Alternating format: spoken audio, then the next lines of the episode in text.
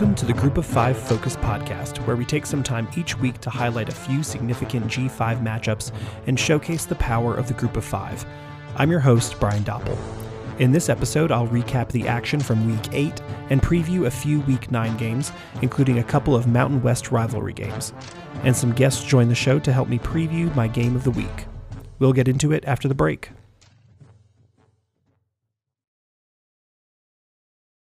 Okay, let's take a look back at the American Athletic Conference in Week 8. Uh, we had on a Friday night game, Tulsa beat Temple up in Philadelphia. On Saturday, number 21, Cincinnati got a win over SMU. Tulane continues to roll with a Memphis uh, a win over Memphis. ECU got a surprise, perhaps, win over UCF there in Greenville, um, and a big win at that, 34 to 13 over the Knights. This week in the American Athletic Conference, ECU hosts BYU, coming off a, a, tough loss to Liberty last week on Friday evening at 8 o'clock on ESPN2. Another American Athletic Conference game I'm really looking forward to this week is SMU versus Tulsa at 3:30. Uh, they're from Chapman Stadium in Tulsa, Oklahoma, on Saturday afternoon at 3:30 on ESPN Plus. Last week in Conference USA, Western Kentucky got a nice Friday night win over UAB, 20 to 17. Uh, Elsewhere on Saturday, Rice got a, a narrow win um, in overtime over Louisiana Tech. Florida International beat uh, the Charlotte 49ers, leading to the subsequent firing of Charlotte head coach Will Healy. Um, UTSA in last week's game of the week got a nice win over North Texas, 31 to 17, or I'm um, sorry, 31 to 27, um, after a, a UTSA touchdown with 15 seconds left in the game. So a, a, close one there. Definitely lived up to my game of the week hype. Uh, so I hope you guys were able to catch that one. And uh, UTEP got a nice win over Florida Atlantic, another close one, 24 to 21 on a walk-off field goal uh, there at the end of the fourth quarter. So an exciting game there in El Paso as well. This week in, in Conference USA, uh, Charlotte tries to regroup as they go to Rice on Saturday. North Texas uh, tries to do the same versus Western Kentucky, coming off that nice UAB win. Uh, UAB sort of licks its wounds, heads down to Florida Atlantic to try to get a win this week, and Middle Tennessee heads over to UTEP uh, to see what they can do against the Miners. Last week, the MAC had a crazy weekend um, on Saturday. Uh, all, all, the MAC teams played on Saturday this week. Um, we're getting closer and closer to midweek action that I cannot wait for. Uh, this this is a pro uh, a pro Tuesday night college football podcast, so uh, just cannot wait for those MAC games to start. Uh, but uh, this past week, Kent State got a nice win over Akron, although it was a close one, a 33 to 27 win. Meanwhile, everything else in the MAC fell apart. Uh, it was it was upsets galore. A game that I don't know that we can consider an upset, um, but Toledo, who uh, who's doing very well this year, lost on the road at Buffalo, 34 to 27 um, on Saturday. I know a lot of Rockets were expecting to win that game, uh, but Buffalo's a tough place to play, uh, and the Bulls came back. They scored 24 fourth quarter points to win this game. So just a, a crazy game in Buffalo. Um, Maction, Maction is in, in full effect. Uh, elsewhere in the MAC, Bowling Green got a big win 34 to 18 over the Chippewas of Central Michigan. Eastern Michigan got a, a, win over Ball State, a narrow one 20 to 10. I'm sorry, 20 to 16. The Bobcats of Ohio got a win over Northern Illinois. Um, Northern Illinois' struggles continue uh, this season, uh, being only two and six overall and one and three in the MAC. And Western Michigan, the Broncos got a, a nice win over Miami, 16 to 10, a defensive uh, affair uh, between these two teams. Um, Western Michigan now three and five overall, two and two in the MAC, and Miami three and five overall, but one and three in the MAC.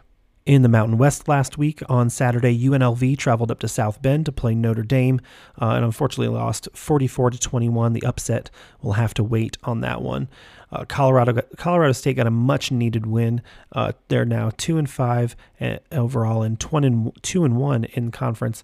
Uh, they won 17 to 13 over Hawaii at home. Uh, so a close one, a little maybe a little too close uh, for for comfort for some Rams, but but a win nonetheless. Uh, Fresno State put a beat down on New Mexico and won 41 to 9 on the road. Boise State um, got an incredible win over Air Force, uh, 19 to 14 um, on Saturday. Uh, they sort of held off the Falcons to to make it happen out at Choctaw Stadium. Wyoming got a nice win over Utah State, 28 to 14, and San Diego State uh, got a nice win as well over Nevada, 23 to 7. The game between San Jose State and New Mexico State was postponed uh, due to the um, surprise passing of the San Jose State football player. Um, so I'm not, I don't have any updates on the schedule there. Um, but of course, uh, we're sending lots of positivity out to the Spartans community and family there out in San Jose. This week in the Mountain West, we've got some really interesting games. Colorado State goes to Boise uh, to play the Broncos. Um, they, I don't know that they stand much of a chance there on the road, but uh, Boise is the 27 and a half point favorite. Um, I suppose crazier things have happened, but uh, going with the Broncos on that one. Uh, Nevada is playing at San Jose State. Um, I don't believe there are any plans to postpone this game as well, so um, that game should kick off as scheduled at 10:30 p.m. on Saturday, um, and you can watch it on CBS Sports Network.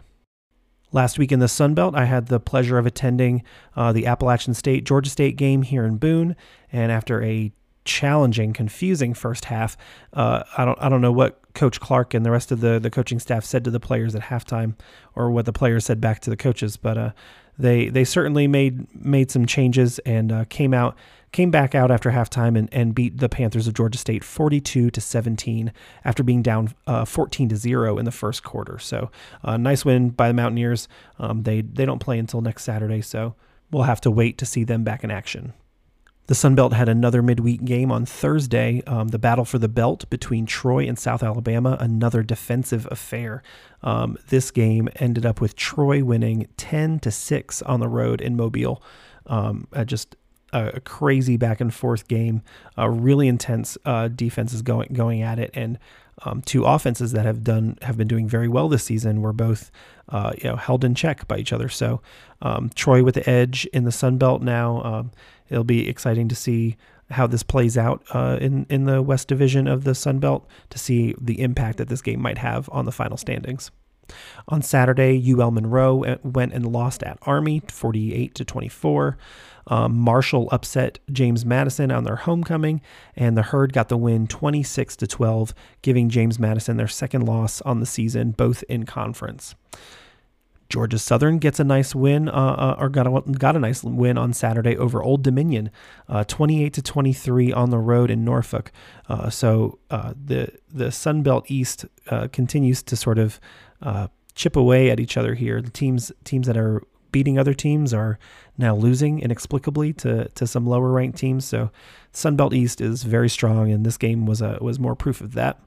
Um, in the Sunbelt West, Louisiana got a nice win at home versus Arkansas State, 38 to 18.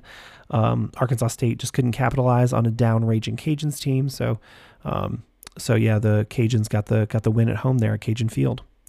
And lastly, Southern Miss uh, gets a nice win um, on the road at Texas State last week. So uh, they, they got the nice win 20 to 14 um, there in San Marcos. This week in the Sun Belt on Thursday evening, you can catch Louisiana at Southern Miss. Uh, Southern Miss is the one point favorite uh, in this in this game, so um, I don't think I don't think many people anticipated Southern Miss being the favorite at this point, but this should be a really good game. 7:30 ESPN2 on Thursday between the Cajuns and the Golden Eagles. On Saturday, Old Dominion plays at Georgia State. South Alabama goes to Arkansas State, and Coastal Carolina, uh, with only one loss on, on their season so far, goes to Marshall. Um, and Marshall is a two point favorite at home over the Chanticleers of Coastal Carolina. So uh, we'll see we'll see how that plays out. I don't know that I'm giving Marshall the edge there um, against Coastal, uh, but we'll, we'll see what happens at the Joan at 7 p.m. on NFL Network on Saturday.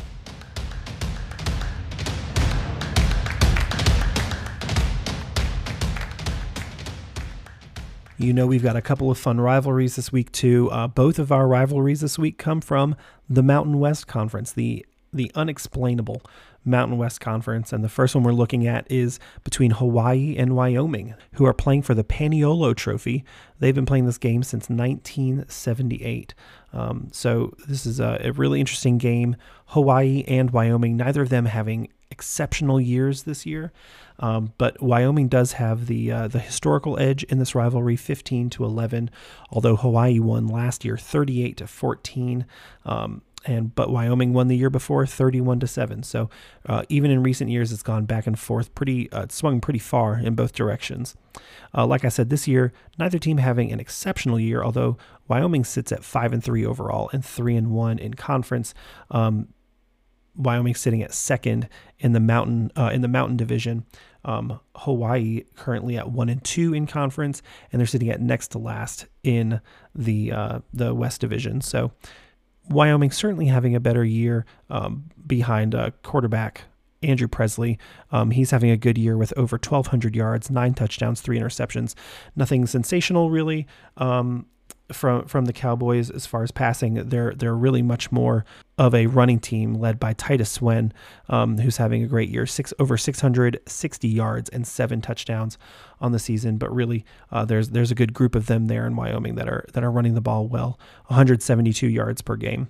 Worth noting that both of these teams are allowing more points uh, and yards than they are scoring this season. So um, while Wyoming does have the uh, the winning record, it, what that what that is telling me is that their wins are very close and their losses are are pretty big, um, but not as big as Hawaii's. Wyoming's Wyoming's uh, differential is really only uh, one point or so. They're averaging 23.9 points a game and they're allowing 24.8. Meanwhile, Hawaii is allowing 18, or I'm sorry, Hawaii is scoring 18.1 and allowing 34.5. So, really quite a difference there. I think that uh, we're looking at the opportunity for Wyoming to uh, outscore their average um, it, this weekend versus Hawaii. Uh, this game is. Um, in uh, at Hawaii, so Wyoming will have to travel for it. Um, but I just don't think uh, the Hawaii um, home field advantage is going to stop the Cowboys from getting the win in this one. We've also got uh, the the famous oil can rivalry between Fresno State and San Diego State this weekend. Um, a, a, truly historic game going back all the way to 1923 uh, between these two teams. Um, the interestingly, the first meeting between these teams uh, in 1923 was a 12 to two San Diego State win, uh, coached by uh, by C. E. Peterson, who I know nothing about, but I uh, just thought I would throw that in there. Uh, San Diego State does have the historic edge in this rivalry 30 wins to Fresno State's 26, with four ties included in there as well. Um, last year, Fresno State got the 30 to 20 win, um, but uh, two years ago in the, the previous meeting, San Diego State won, followed by two consecutive Fresno State wins, followed by two consecutive San, San Diego State wins. I mean, it just it just goes back and forth in this rivalry. Uh, these two teams are very well matched historically. Um, San Diego State going through some interesting things this year. Um, their first their first season in their new stadium, but uh, this game will be played at, at Bulldog Stadium in Fresno. Um, so we don't get to show it off uh, to, to Fresno State this year. Um, Fresno State uh, being led at quarterback by Logan Fife. Um, they're they're having a, a, good year offensively. They're scoring 25 points a game and they're passing for 250 yards a game. So uh, Logan Logan Fife is doing a really good job throwing the ball. Um, his primary uh, receiving target is Jalen Moreno Cropper, um, who's got f- over 500 yards and just one touchdown um, on 46 receptions this season. But uh, definitely the um, the yards leader, uh, but there is just a bunch of receivers there in Fresno that are ready to catch the ball at any time. Uh, San Diego State's kind of an opposite situation. They're a definitely a run first team. Uh, they're led by uh, by running back Jordan Byrd, um, who has 62 carries, 337 yards, and three touchdowns this season. So um, while they're rushing for 174 or so yards per game, um, Byrd has a good a good amount of those, but it's really um, a group of running backs doing uh, doing all the work there. San Diego State is another team that is allowing more points than they're scoring this season. So even with a winning record of four and three overall and two and one in conference, um, really they're they're giving up more points and more yards than they're gaining. Um, Fresno State is not the same. They're they are they do have more points per game, uh, more yards per game than they're allowing, uh, but it is a little bit more, a little bit of a narrow margin. Um, I am giving Fresno State the edge at the at home here. Um, ESPN's FPI is giving them like a 75% chance to win this game. Um, I think it could be closer than that, but I do think Fresno State is going to win the oil can in this year's iteration of, of this rivalry.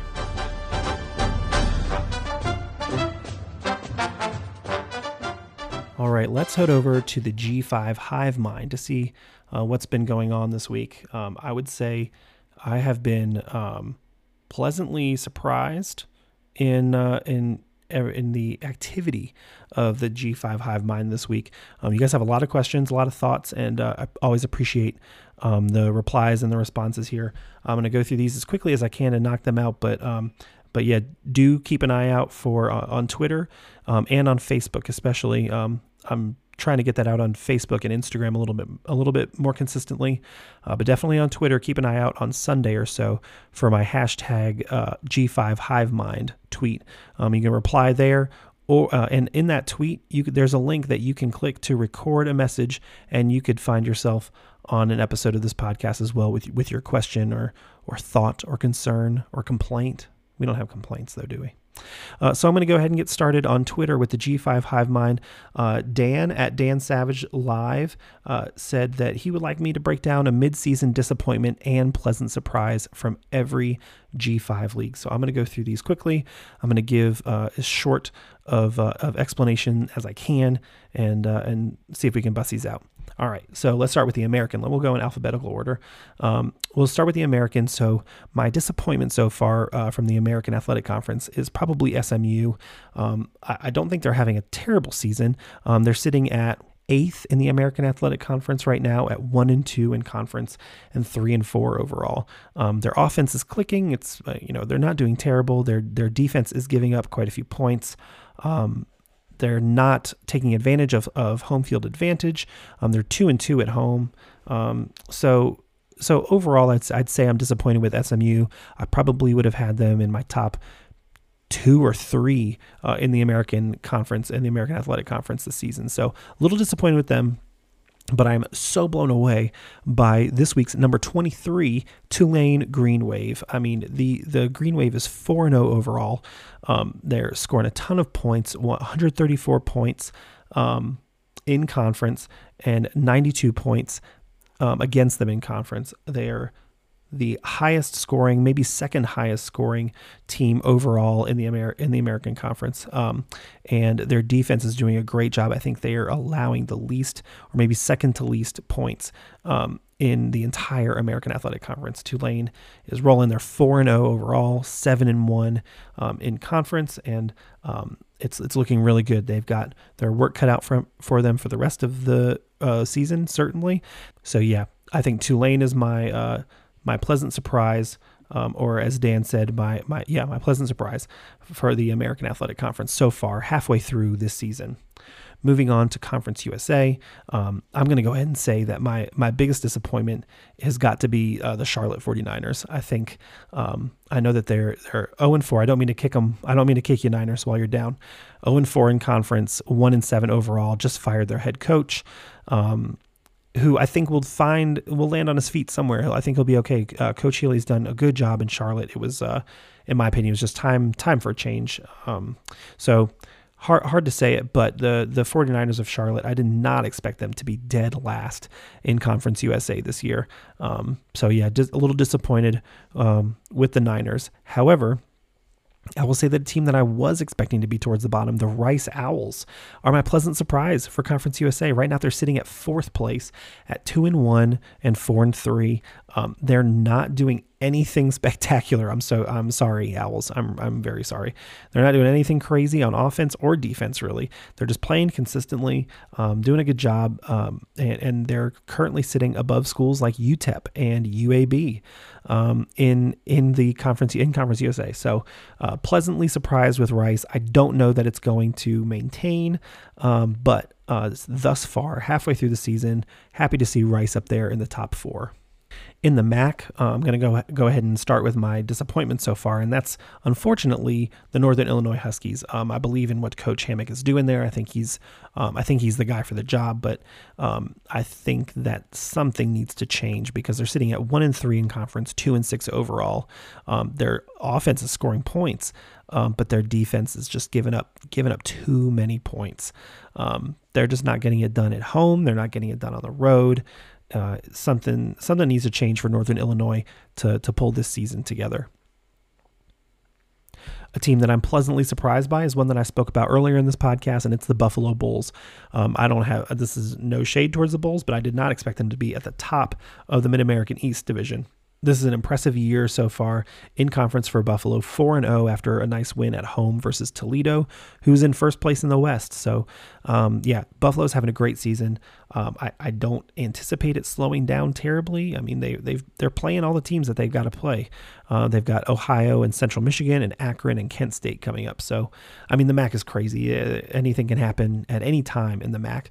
But um, I, I I think the way Buffalo's going, that they could certainly continue uh, down the path that they're on in the Mountain West, a team that I am um, a little disappointed with this year. Um, I said Utah State in a previous episode. I don't want to keep kicking Utah State, um, but I am a little, maybe not disappointed. I'm a little confused by Air Force. Um, Air Force is now two and three overall. Um, I'm sorry, two and three in conference, even though they're five and three overall. So uh, they're not playing well in conference at all.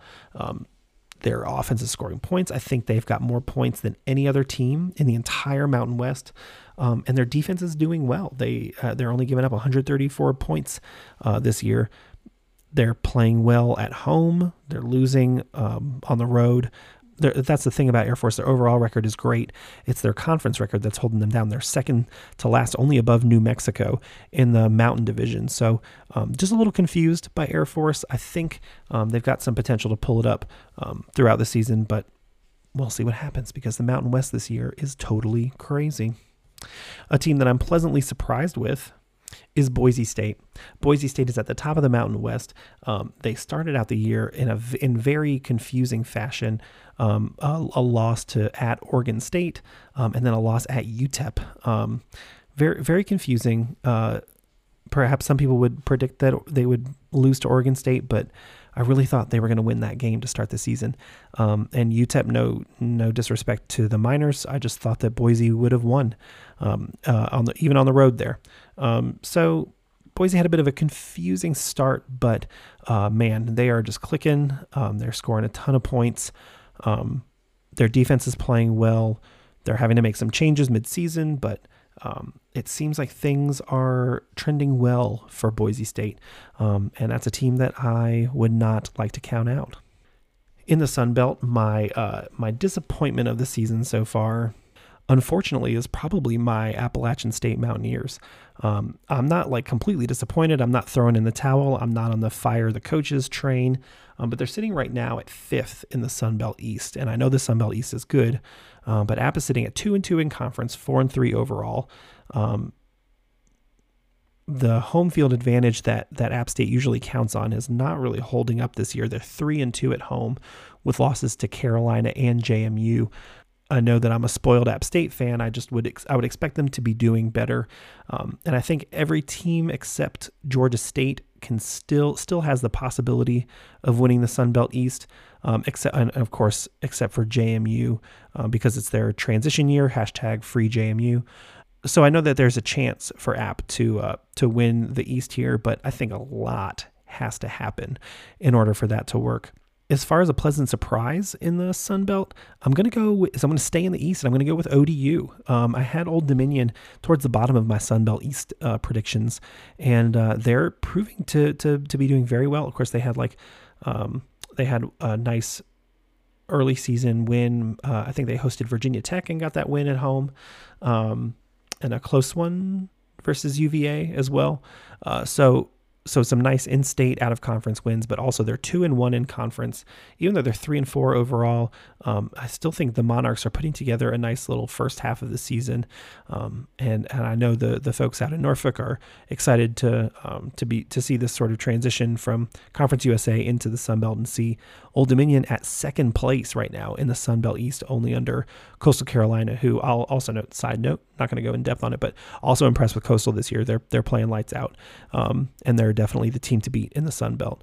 Um, and I'd be remiss if I didn't just say that I'm incredibly impressed with the top three of the Sun Belt West. Troy sitting at first, South Alabama in second, and Southern Miss, the Southern Miss Golden Eagles, sitting at third in the Sun Belt West right now. Um, Sunbelt is an entertaining league, but uh, these teams are just showing that um, that they're they're ready to to sort of move into a, a spot if there's ever any opening um, such as Louisiana losing their head coach and a bunch of players and having a void to fill in uh, in the Sun Belt West. So uh, those are my um, my disappointments and pleasant surprises uh, from every Group of Five league uh, so far, halfway through the season.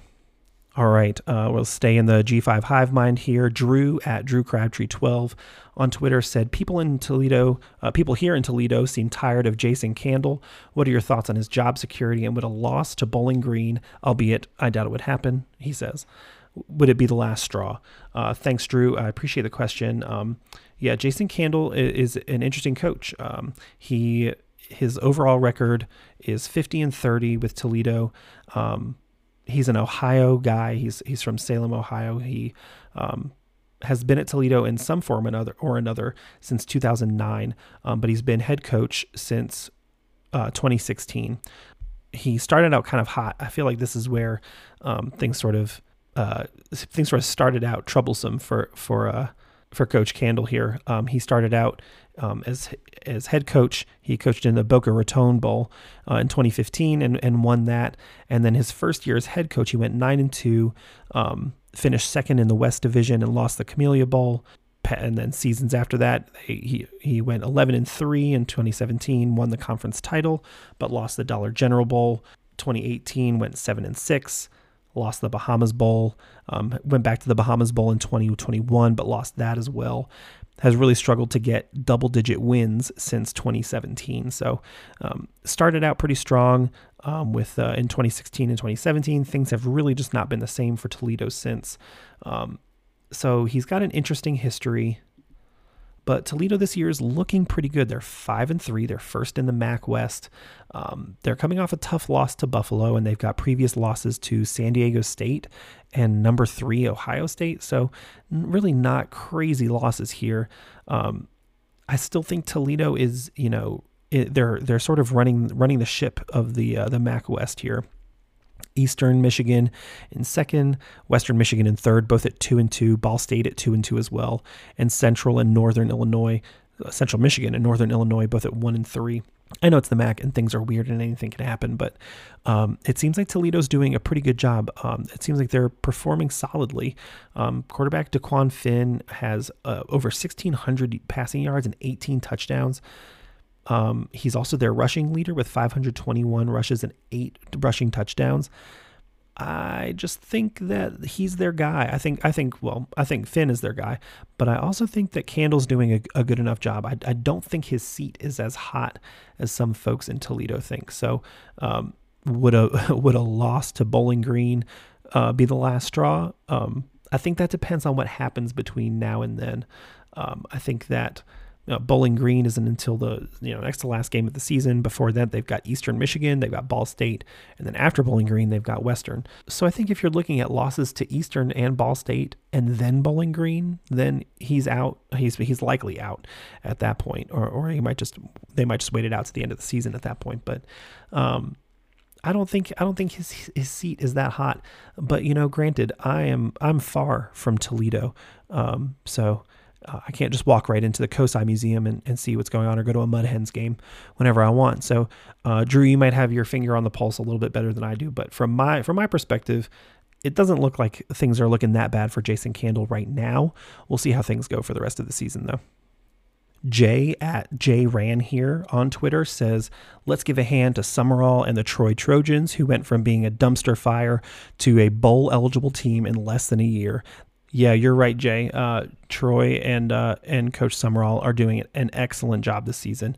After um, a rough start to the season with losses to at, at Ole Miss um, and the crazy hail mary loss at App State, um, they they are having an excellent. They've got five straight wins versus Marshall, Western Kentucky, Southern Miss, Texas State, South Alabama uh, in the battle for the belt last week. Troy is on a roll. They are sitting at the top of the Sun Belt West, a Sun Belt West that is proving to be very strong. Um, if we're looking at overall records, uh, the top four teams in the Sun Belt West have uh, have winning records. So um, this is this is a strong division, a stronger division than people are giving them credit for. Um, and Troy's looking really good. They've got a, a big test at Louisiana um, in a couple of weeks. Of course, they're on they're on a bye week this week. They get a little rest after the uh, battle for the belt there. Um, so they got Louisiana next week, and then um, at versus Army the week after that. It looks, seems like Army's playing all the Sun Belt teams this year. Um, but then they they close out the season with UL Monroe and Arkansas State.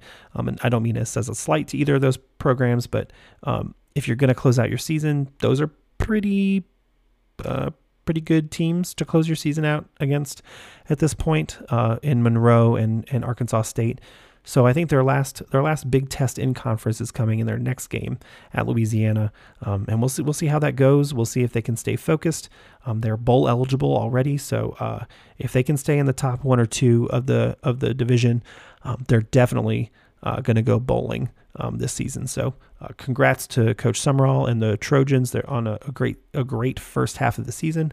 Uh, although I guess we're a little more than halfway done, um, but they're they're having a great season so far, and uh, it looks like they're going to keep on rolling. Got a couple of requests to talk about Buffalo football uh, this week. Uh, Tammy H. Snyder at T Snyder IoT and uh, the Buffalo Sidelines account. Uh, appreciate the interactions as always there. Uh, but Tammy said, Coach Mo, uh, she wants me to talk about Coach Mo and how he's assembled a, a, team of winners who 100% believe in each other and would run through fire for him and their teammates. Don't recommend that. That doesn't sound like a safe. Um, a safe a safe decision there. Um, he has crafted something special in Buffalo, she says, um, and I couldn't agree more. I think that um, that Buffalo is is doing an excellent job this year. I'm really glad to see them um, succeeding. Uh, they're uh, uh, similar to Troy on a five game winning streak, sitting at the top of the MAC East at uh, 4 and 0. Um, it seems like uh, Coach Mo, that's um, Mo Linguist, um, he's doing an excellent job uh, at the at the helm there, and this is his second season leading uh, the the Bulls. So um, yeah, this is a great a great job after going four and eight in conference. I'm sorry, four and eight overall and two and six in conference last season to be sitting at five and three overall and four and zero oh in conference right now. Um, it's a huge improvement for Buffalo, um, and we can attribute that to uh, to the coaching. So um, Buffalo sitting sitting uh, in a nice place at the top of the MAC East. They're playing Ohio, Central Michigan, Akron, and Kent State uh, to close out their season. Um, kind of a confusing schedule. I don't know how many times I'm going to say in one podcast that I don't know anything about the MAC, um, but here we are. um, I think anything can happen, um, but it's looking like um, uh, in this week, this week in particular against Ohio, uh, Buffalo's in a pretty good spot. Um, Ohio's giving up more points than they're scoring. Uh, Buffalo has a, a, an excellent passing game, and Ohio gives up a ton of passing yards. So uh, I think it's looking good for for Buffalo to improve to five and zero oh this week. We will always see what happens because that's what we do here. But much appreciated with the, the interactions with you, Tammy, and uh, the the sidelines Buffalo account. Um, always good stuff as well. Got a great tweet from Samuel Pinkney Jr. at SteeplePC51 on Twitter. Um, believe this might be uh, I could be wrong, perhaps the father of uh, Coastal Carolina wide receiver Sam Pinkney, um, former Georgia State wide receiver. Um, but he he gave me a laundry list of stuff to uh, to go over in this episode, and um, this is already a long episode, so I'm not I don't know that I'll be able to cover all of it. Um, but one thing he did, he did ask me to look at was uh, some of the top. He asked for the top five for each position: quarterback, running back, tight end, and wide receiver out of the G5. Um, this is um, that's a tough one to to go over right now, but I did want to go ahead and and just share some of my thoughts on some of the leaders, um, because when you look at Division One uh, football, if you look at all of the major um, statistics categories, um, the group of five is just all over it. I mean, all over it. Um, if you look at offensive leaders, uh, passing leaders eh, for the entire country, uh, number two for passing yards in the country is Kyle Vantrease out of Georgia Southern. Um, and number four is Frank Harris from UTSA. Number five is Austin Reed from Western Kentucky. So um, the Sun Belt represented twice here in the top five, but also UTSA out of, out of Conference USA represented well with Frank Harris. Um, the group of five makes their mark in lots of different uh, statistical um, categories as well. Um, if we're looking at rushing leaders as well, uh, the running back out of Marshall, whose name I, might mispronounce and I apologize, uh, but Khalan Laborn, um, he's got over a thousand rushing yards this season. He's a number two rushing uh, rushing leader in the country right now, followed closely by DeWayne McBride out of UAB um, and Brad Roberts in fifth in the country out of Air Force. So, again, three out of the top five in the country um, come from the group of five and receiving yards leaders. Ali Jennings III, probably no surprise, out of Old Dominion with 905 yards, more than 60, uh, 60 yards more than the next person. Ali Jennings in first place in the country in receiving yards. Uh, just a, absolute firestorm of an attack, uh, a passing attack at Old Dominion there. Um, Isaiah Winstead from ECU is third in, in receiving yards for the season. Keylon Stokes out of Tulsa in fourth, and Rashee Rice uh, from SMU in fifth. So four out of the top five uh, receiving leaders in the country coming from group of five teams there. As far as defense goes, uh, uh the group of five is all over defensive leaders too. Uh, if we're looking at total tackles, Jason Henderson from ODU has 105. Bubba Arslanian from Akron has 86. And Sean Dolac, Dolac, Dolac, sorry, Sean. Uh, Sean from Buffalo has 86 tackles as well. So uh, two two MAC defensive players in the top five for total tackles for the entire country this year. Um, it continues with sacks. Uh, Bowling Green, the um, Karl Brooks out of Bowling Green has seven and a half sacks this year, as does Thomas Incoom, uh, have seven and a half sacks. Nick Hampton from App State with seven sacks, and Jose Ramirez out of Eastern Michigan with seven sacks. So, uh, yeah, the MAC uh, MAC defensive statistics are on fire here, um, and uh, it continues in the um, the next category as well. Interceptions so far this season. Um, Bentley Sanders out of Nevada has five, and Marcus Fuqua out of Buffalo also has five. So, um, two of the top five interception leaders in the country coming from the, the group of five as well. So, really impressive individual statistics uh, coming out of the group of five. And when you look at um, when you look at team statistics as well, um, there are some leaders here, um, including uh, Georgia Southern, uh, behind the the passing game of, of Kyle Vantrease um, with 338 yards passing yards per game, lands him at number four in the country behind Washington, Tennessee, and Texas Tech. Um, and then for rushing yards, Air Force um, with their their option attack with 336 rushing yards per game as well as Navy. Navy's number four uh, with 247. So uh, some some good team statistics being represented in the group of five as well. On the defensive side, San Jose State is fourth in the country in points allowed with 14 and a half per game. Um, uh, an impressive stat. It's a strong defense out there in San Jose. Also in the Mountain West uh, for yards allowed, Boise State is third in the country with two, uh, 240.7 no surprise, Mountain West with strong defenses. Um, but this last one is is another good another good example of the craziness of G5 football. The leading team in sacks in the entire country this year is the Bowling Green Falcons with 32 sacks on the season. Uh, Liberty, who will be in Conference USA next year, has 30. Um, Cincinnati in third in the country with 29, Temple at fourth in the country at 28. So the top four teams in sacks in the entire country this year are, are G5 teams or soon to be G5 teams. Um, so uh, really cool. Uh, appreciate uh, Samuel the uh, the encouragement to go and look through some of these statistics. I know that um, you know statistics aren't aren't everything, but I appreciate the encouragement, uh, the the the prod to go look into some of these things. Um, because this is uh, this is a, a, great example of some of the, the awesome things that are going on in Group of Five that often get overlooked. So um, yeah, happy to do that. Um, also got a couple of prompts from uh, from Facebook as well this week on, for the G5 Hive Mind. Joshua Parrish uh, asked me, um, "Can Tulane win the American Athletic Conference?" You want the short answer, Josh? The short answer is yes. Uh, they absolutely can. Um, they're that seven and one. They're ranked 23 in the country. They're at first place in the American um, at four and zero. Oh. Uh, the answer is yes. They absolutely can. They've got a game at Tulsa that they need to get through.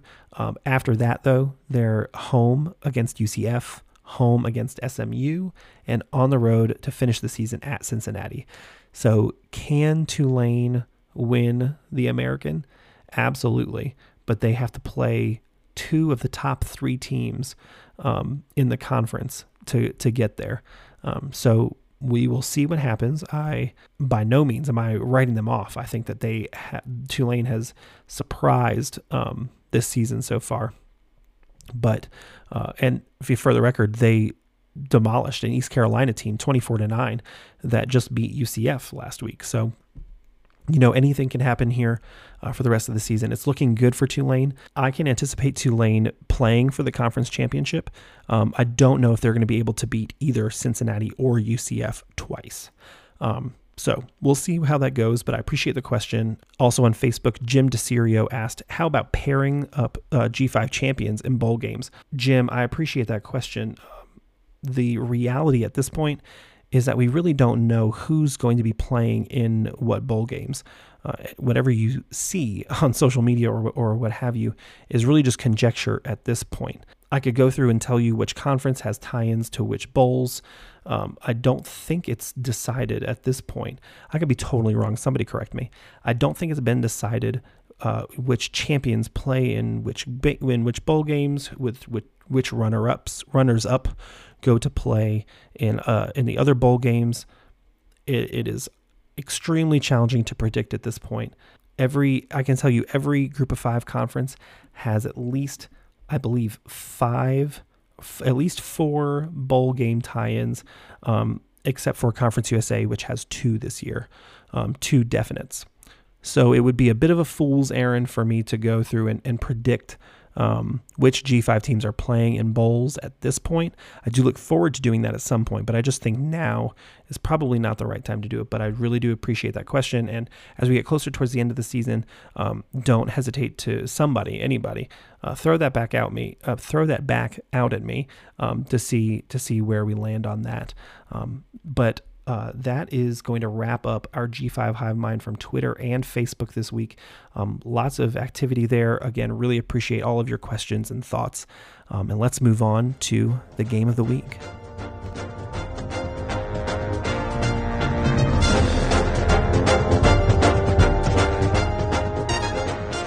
This week, my matchup of the week is between the number 20 Cincinnati Bearcats and the UCF Knights. This matchup is on Saturday at 3:30 p.m. Eastern at the Bounce House in Orlando, Florida, and you can watch it on ESPN. To help me preview this game, I reached out to the guys at the Viva La Cats podcast and the Sons of UCF podcast. Let's hear from them now. Hey there, G5 Pod listeners. I'm Justin Hiles of Viva La Cats, a Cincinnati Bearcats based podcast covering football and basketball. You can find us at Viva La Cats Pod on Twitter and under Viva La Cats on Spotify, Apple Pods, or wherever you listen. With that intro out of the way, I'm here to preview the Bearcats road trip down to Orlando to play the UCF Knights this week in one of our uh, famous rivalry games that we love to play each year. The Bearcats have had quite an interesting season, and on paper it looks pretty routine, but the Bearcats are currently sitting at 6 and 1 and number 20 in the AP polls. They're undefeated in conference play and really gave Arkansas a run for their money earlier in the season in game one. The Bearcats also lead the nation in defensive touchdowns. They are a top 20 defense, and we haven't lost a game in Nippert Stadium in actual years, and you'd have to go back to 2017 in order to find that last loss there. That streak currently sits at 32. We've been selling out games and setting new records pretty much weekly. But to better explain this team this year, we kind of need a quick backstory here. So, this is a year that is following up one that we never previously had. Uh, the Bearcats are fresh off a college football playoff and an entire season in which they defied the odds. Uh, they had nine players get drafted in the spring. Uh, many of them are already playing in the NFL. They won and won and won and won. there was so much new for this team and this storyline that had been building for three or four seasons of 10 plus wins. And it all culminated to the best season that the fans and program has ever seen. And now, the Bearcats, with all of this affirmation information, have to find a way to follow that up. So, a quick note about Cincinnati for those who have never been and don't know much about Cincinnati. The city of Cincinnati is a die-hard city for sports. Opening day is basically a holiday in which the majority take off work. Bengals tailgates go on forever, and the fans show out when the going really gets good, especially this past year. FC Cincinnati is also a recent product of all of that love for sports, and what I'll mention here in a second. With that, The Bearcats fans live and breathe basketball and football. That kind of sets the scene for Cincinnati. With all that said, the city has also been resident to failure time and time and time and time again for professional sports between the Reds and Bengals. For my co-host Steve and I, neither of us are in our neither of us in our 20 some year lives have uh, seen or been alive for a playoff series that has been won or a playoff game for at least the Bengals that won where we moved on. So when we say the city has had high expectations with very little results, uh, we mean that wholeheartedly. And last year for the Bengals, going on a miracle run to the Super Bowl, the Bearcats breaking the glass ceiling and going to the college football playoff when no one told us that we could after going 13 0 on the season. It was just a justification for all those years of waiting for that big, big payoff. And finally, somebody could give us that, uh, which we had been waiting for all our lives. And now we have greater expectations. Expectations to be right where we were. And is that fair? Maybe, maybe not. But that is what the current state of this team is and the current state of this conversation about them. There's a lot of question marks about them, and even now, seven games into the season. Why aren't we beating teams by more? Why aren't we putting some of these mid level teams away? Why are we playing teams, you know, to two and four points that we were beating by 20 and 30 points last year?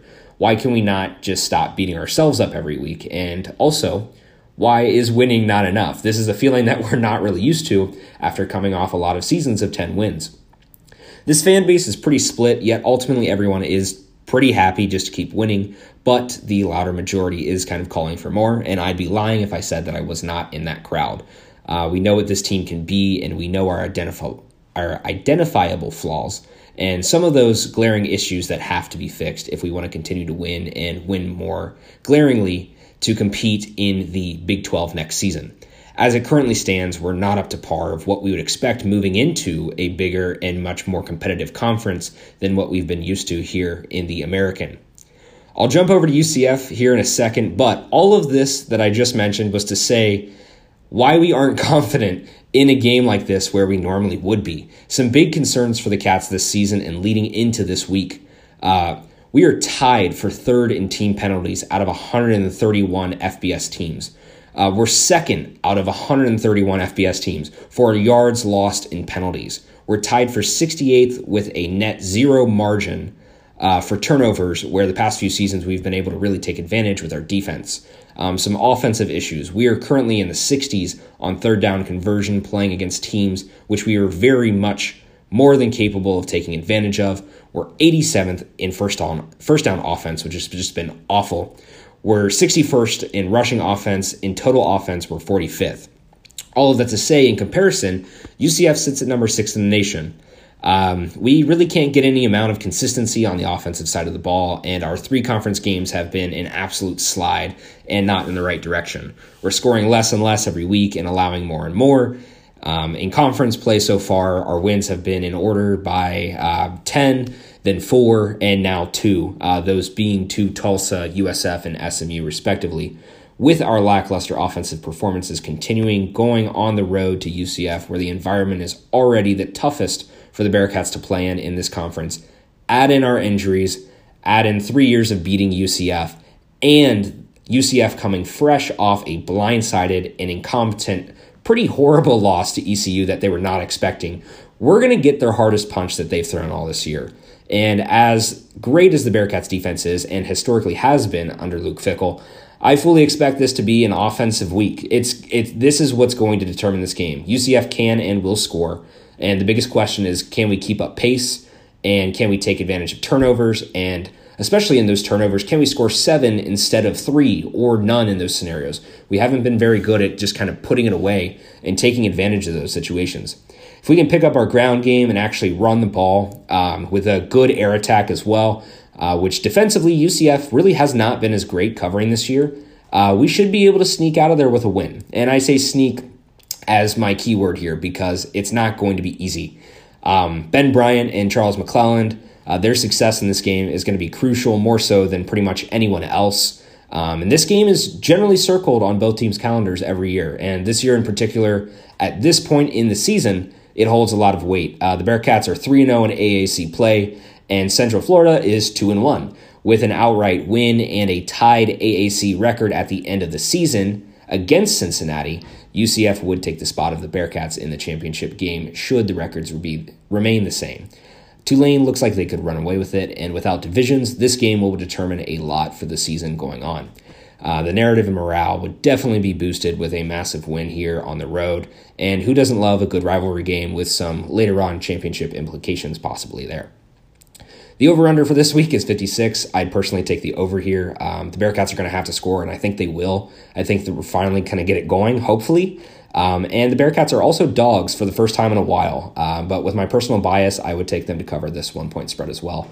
Um, feel pretty confident in that. All in all, the Bearcats are used to beating these teams. They should and can. All they have to do is stop beating themselves up each week. And this narrative of why can't we win by more would easily be squashed, even just with a close win against UCF on the road. I think we could take care of that as well. So, take care of UCF this week, and this season is going to ride pretty smooth until Tulane, the last game of the season before championship week. All that said, let's hope they take care of it. Thanks for having me on for this segment, and go Bearcats.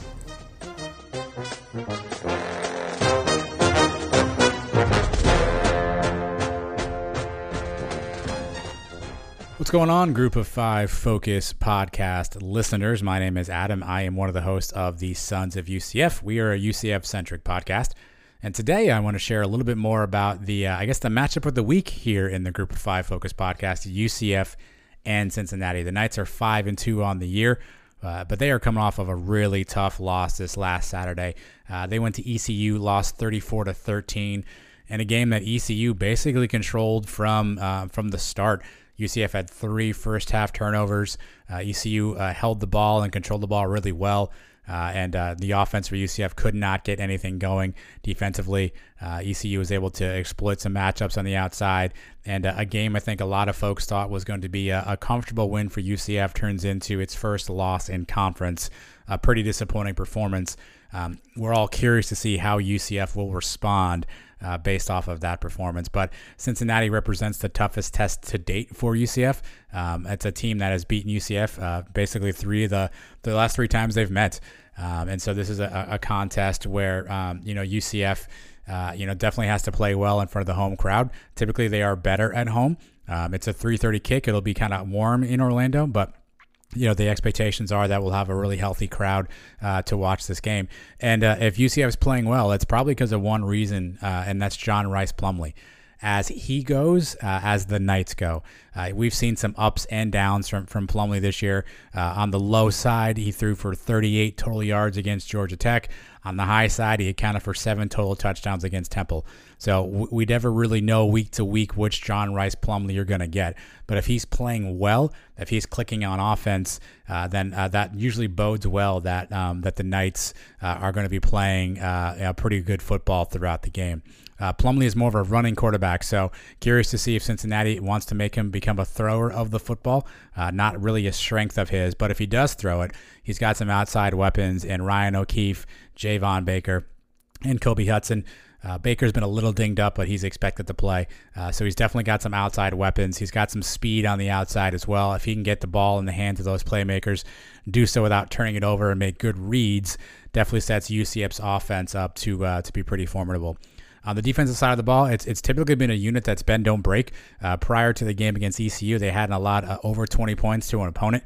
Uh, they were number one in the nation in red zone defense. That's no longer the case based off last week's performance, but they do have a, a stout defensive unit. Uh, their their two biggest challenges are getting pressure on the quarterback and takeaways. Uh, they have uh, they were number 100 in the country with uh, takeaways, uh, with only 11 on the year. Uh, definitely something that needs to improve uh, from that end, particularly in a close game like this. We're going to want to take the ball over. I think the team that turns it over less will have a, a, a better opportunity to win the football game. Um, what you're going to see on Saturday, though, is a, a team that, uh, again, is licking its wounds off of a really tough loss. Uh, and, and Gus Malzahn, the head coach of UCF, talked all week about uh, matching their energy and coming out uh, on hyped, uh, coming out excited. Uh, the fan base is on edge right now because we expected the opportunity for the conference championship game appearance. and losing to ECU certainly puts a, a dash in those hopes. And that makes this game against Cincinnati all the more um, all the more important as you think about that conference race. Should be close to a sellout. The Knights will be breaking out a new jersey set as well called the Night Mode. It'll be all black, uh, so there should be some excitement around that. But this game will really boil down to, you know, Cincinnati's defense and how much they can contain and or confuse John Rice Plumlee. Again, if he's able to get out of the pocket and make plays with his legs, he's, he is UCF's leading rusher on the year, by the way. Uh, that certainly bodes well for UCF's offense. But if they're able to keep him in the pocket, force him to be a thrower, uh, force him to make reads, uh, certainly that you would think that would lean in Cincinnati's favor. Either way, last time I saw a line, it was either UCF uh, plus one or, or was even money. So that tells you how evenly matched uh, this game is. But much bigger for UCF again. Cincinnati's had their number the last three seasons. Uh, last year they beat him what 56-21, I believe, was the final score. So certainly some some revenge on the mind of UCF fans as they as they take on this game Saturday.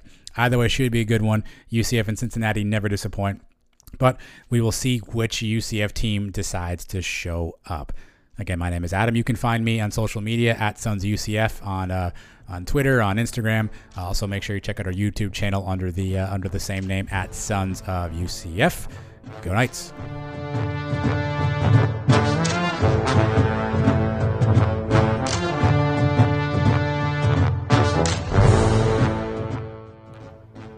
thanks very much to those guys. Really appreciate their input.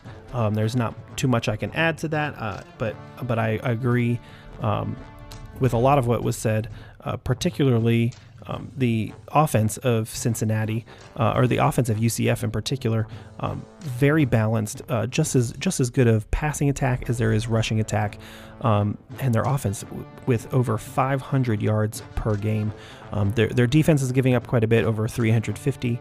Um, but but UCF um, is just looking really good even after that loss at at ECU last week. I think that that is going to be fuel um, for the Knights this week. Uh, Cincinnati obviously having an amazing season uh, and they're in good form, coming off of nice wins at SMU versus USF, at Tulsa, at Indiana, or I'm sorry, versus Indiana, um, and versus Miami of Ohio. Um, I, I see I see them doing well, but I also see UCF who who beat Temple 70 to 13 a week a week and a half ago, um, who beat SMU 41 to 19 at home. Um, these these are no no slouch games either. Um, I think UCF is going to have the advantage um, going into this game, although both teams have excellent defenses and excellent offenses. Um, I do see UCF with the advantage here at home at the Bounce House. Uh, my prediction is going to be UCF wins 30 to 24 uh, at home um, but I've been wrong before.